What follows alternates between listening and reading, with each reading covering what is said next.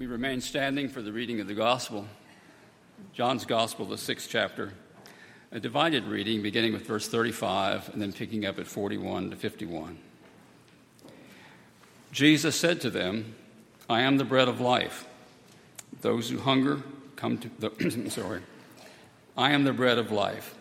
Those who come to me shall not hunger, and those who believe in me shall never thirst. The Jews, the religious leadership, then murmured at him because he said, I am the bread which came down from heaven. They said, Is not this Jesus, the son of Joseph, whose father and mother we know? How does he now say, I've come down from heaven? Jesus answered, Do not murmur among yourselves. No one can come to me unless the Father who sent me draws him. And I will raise that one up at the last day. It's written in the prophets, and they shall all be taught by God. Everyone who has heard and learned from the Father comes to me. Not that anyone has seen the Father except those that one who is from God. That one has seen the Father. Truly, truly, I say to you, those who believe have eternal life. I am the bread of life. Your ancestors ate the manna in the wilderness, and they died. This is the bread which comes down from heaven, that we may eat of it and not die. I am the living bread which comes which come down from heaven, and if anyone eats of this bread, they will live forever. And the bread which I shall give for the life of the world is my flesh. This is the word of the Lord. Please be seated.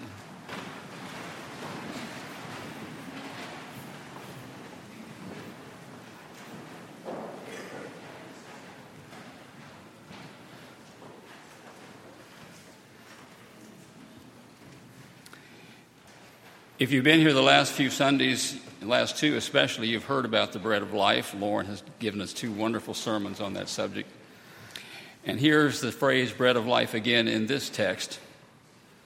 I tried to think of some nice joke to kind of, you know, say I was going to sandwich my way in here, but I figured that'd be such a groaner that it wouldn't be worth it. And you have validated my concern.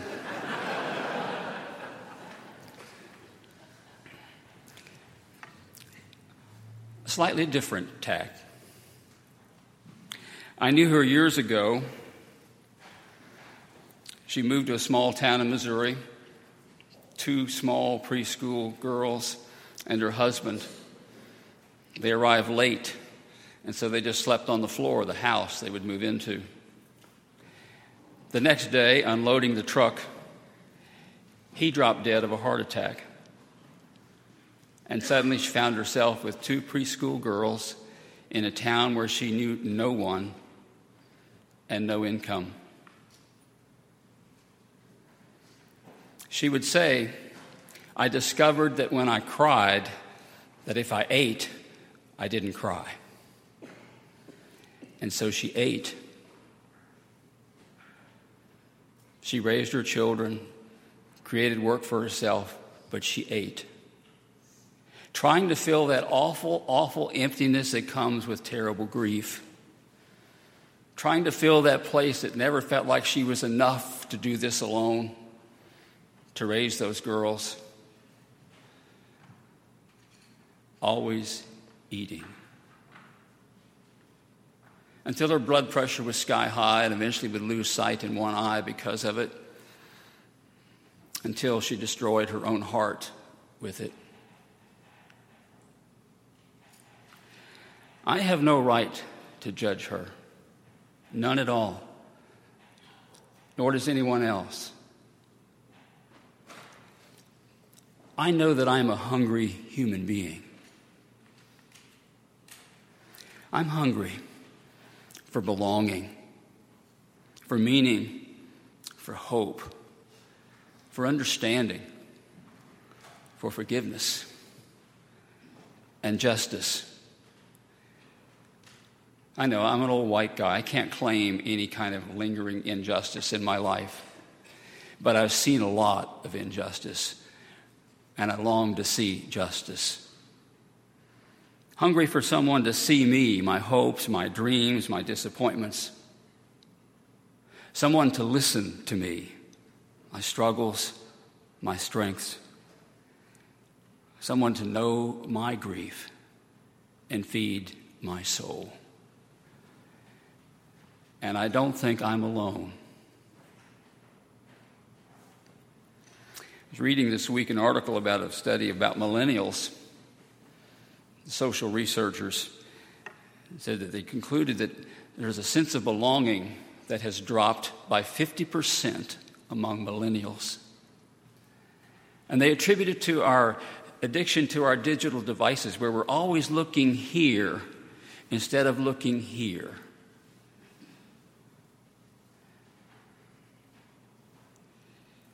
Not enough human connection. And I think about the passages in life from, from school to work to partnerships in life to, to families to aging to retiring to disease and dying. And hovering all over all of those are these questions about who am I now? If I'm no longer the high school whiz kid, who am I? And if my children are gone, who am I? They don't need me anymore. What does it mean to arrive at work or to be successful? Who am I? And if work is finished, do I matter to anybody? Where's my meaning? What gets me up in the morning? We're hungry to know if we matter at all. I read this week of an experiment conducted about how people feel about immigrants. They had two groups. This group was simply asked how they felt about immigrants. And overall, they were generally positive and welcoming. This group was told that by a certain year, white people in the United States would no longer be the majority. And this group showed a great deal of prejudice and anxiety and fear and racism. the fear of losing their social position, the fear of losing our place in the economic line. Fear takes over, racism gets embraced, and that empty place inside of us gets filled with hatred. And just like my friend who ate and ate and ate, it was destructive. And all of us know it's destructive to fill ourselves with hate. And then Jesus comes along and says, I am the bread of life. Here in John's gospel, you, you find people running around kind of everywhere, this seashore, that seashore, showing up to be fed in the wilderness, all 5,000. And then they come back to be fed again. No big surprise there. You feed me, I will return. They're clearly hungry people, but it becomes that teaching moment where he talks about being the bread of life. And here, to religious leaders who are also hungry, he talks about the bread of life. They contain their hungers in a religious system that gives them status and power and control, but not compassion. And like my friend, they fill up with that which does not satisfy. They have this snarky reaction to Jesus. I am the bread of life that came down from heaven. No, you're not. You're Jesus. You're the little boy who grew up in the carpenter shop right over there. We saw you in the sawdust when you were just a baby. You were a pain in our rear ends most of the time.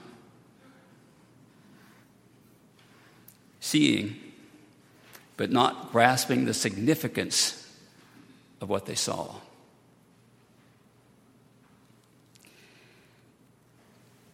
Janet Hunt, a Lutheran minister. She served a congregation in Wisconsin.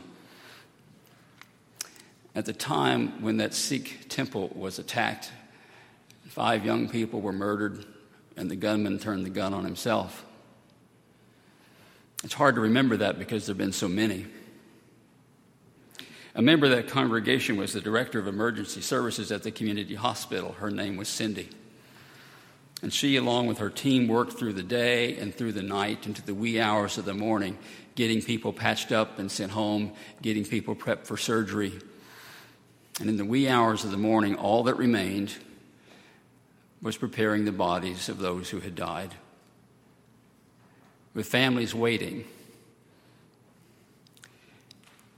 She felt like it'd be traumatic.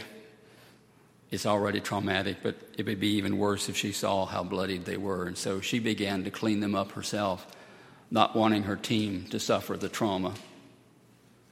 And room by room, person by person, she cleaned those bodies. And then she went to one more room the room of the gunman, the one who killed them and who turned the gun on himself, and cleaned his wounds as well. And what she said about that was that it was just stunning to her how, when she cleaned him up, he so much looked like the boy next door.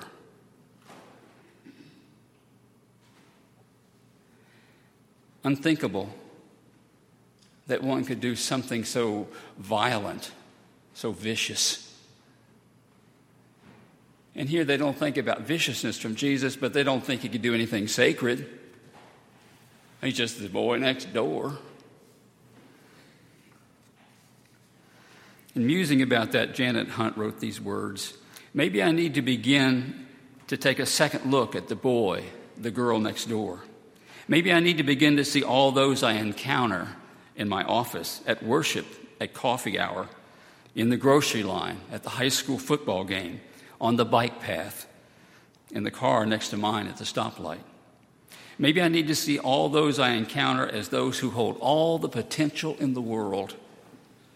To see them, not with a heart made dull by indifference or quickened by fear, but with a heart full of wonder and curiosity and hope to see us all as bearing the very face of Jesus. For in fact, we do.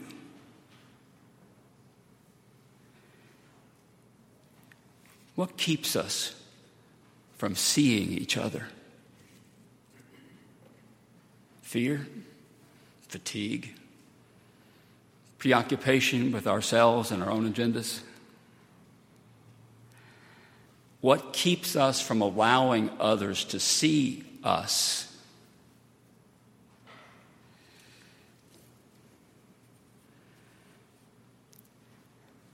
And to this world, to us, Jesus offers the bread of his own life. And they reject it. The offer is made, I am giving you my flesh. And we don't talk like that. That sounds like cannibals are in the wings. I don't want somebody gnawing on my arm during the sermon or really any other time. But it means this taking in the body of Jesus is accepting the whole person, taking in the teachings, taking in the revelation that comes to us from God because we see what God looks like in Jesus. And I think it leads us to three things that are found in this text. And one is that God will teach you, God will teach me. I think God teaches us what matters. I think God teaches us and calls us to forgiveness. I think God teaches us about love and how that works its way out and how we live. I think it addresses what sometimes is, I think, a false dichotomy. One astute observer of our congregation observed to me once that he thinks we have folks here who are really into social justice issues, and then the other side are people who are just into the spiritual issues. But here, they are two sides of the same coin. Here they feed off each other and nurture each other. There's the feeding of the hungry people, the 5,000, physically. And here is the feeding of the spiritual side. They go together. Years ago, I was the interim pastor at South Jefferson Baptist Church. It's way out Dixie Highway, and once you get out there, you go further, and you'll find the South Jefferson Baptist Church on the other side of the railroad tracks. When I was there last, they were in trouble with MSD, the Metropolitan Sewer District, because they were constantly putting grease down the drain in the kitchen and clogging up the sewer lines. Why do you do that? Well, we have an antiquated kitchen and we need to figure out a better way to get rid of the grease. Well, how much grease do you produce? Well, you don't understand. The children in our area are hungry. The teenagers in our area are hungry. Everything we do, every time we have an event, we feed them first.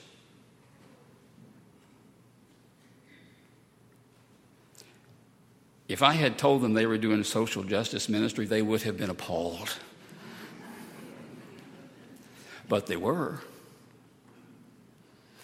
And it started in this love of children. And they were doing both, not either or, both. And the second thing that tells us that you will be satisfied with meaning, with a reason to get up in the morning, with motivation for the things we're called on to do, satisfied with relationships that are deep and lasting, satisfied with belonging. The third thing he says is there's life after death, a promise of fulfillment of this great adventure of eternal life. It addresses our great fear about this anxiety of annihilation. I have to confess that when I became a minister, nobody asked me if I believed in heaven. It's always assumed that if you're a minister that you believe that. And so I have. And then when I became one who worked with the dying, I began to believe it much more passionately, not because I had to, but because I was experiencing it in the lives of those who were, in fact, stepping over into that time, that realm.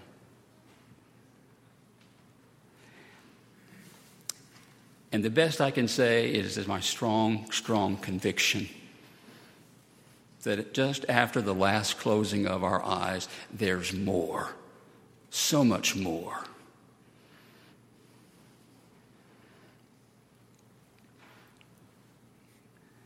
Two weeks ago, Time magazine did an article about new leaders in the South, and they they did portraits of them, word portraits, and one of them is Stacey Abrams. She's running for governor in Georgia, African American woman. And in the interview, she told of her father, who worked in a shipyard in southern Mississippi, a college educated African American, but who could not get a job in the area for which he was qualified because he was African American in southern Mississippi. They didn't have a whole lot, one old car. Often coming home from the night shift, he would simply hitchhike home in the dark. And one night he didn't get home, not when he should have been. And so they jumped in the car and went looking for him, and they found him half frozen by the side of the road and learned that he had given his own coat away to a homeless man. And they said to him, you're a poor man. Why would you do something like that? And he said, Because I knew you'd come for me. This radical, sacrificial generosity of giving to another in need is born of that knowledge that someone would come for him. Here, Jesus said, I am the bread of life it's going to lead to eternal life. And we are freed to work toward justice, to feed the hungry, to care for the lonely, to reach out and embrace all. Because there's one, there's one who is love, who's coming for us. Amen.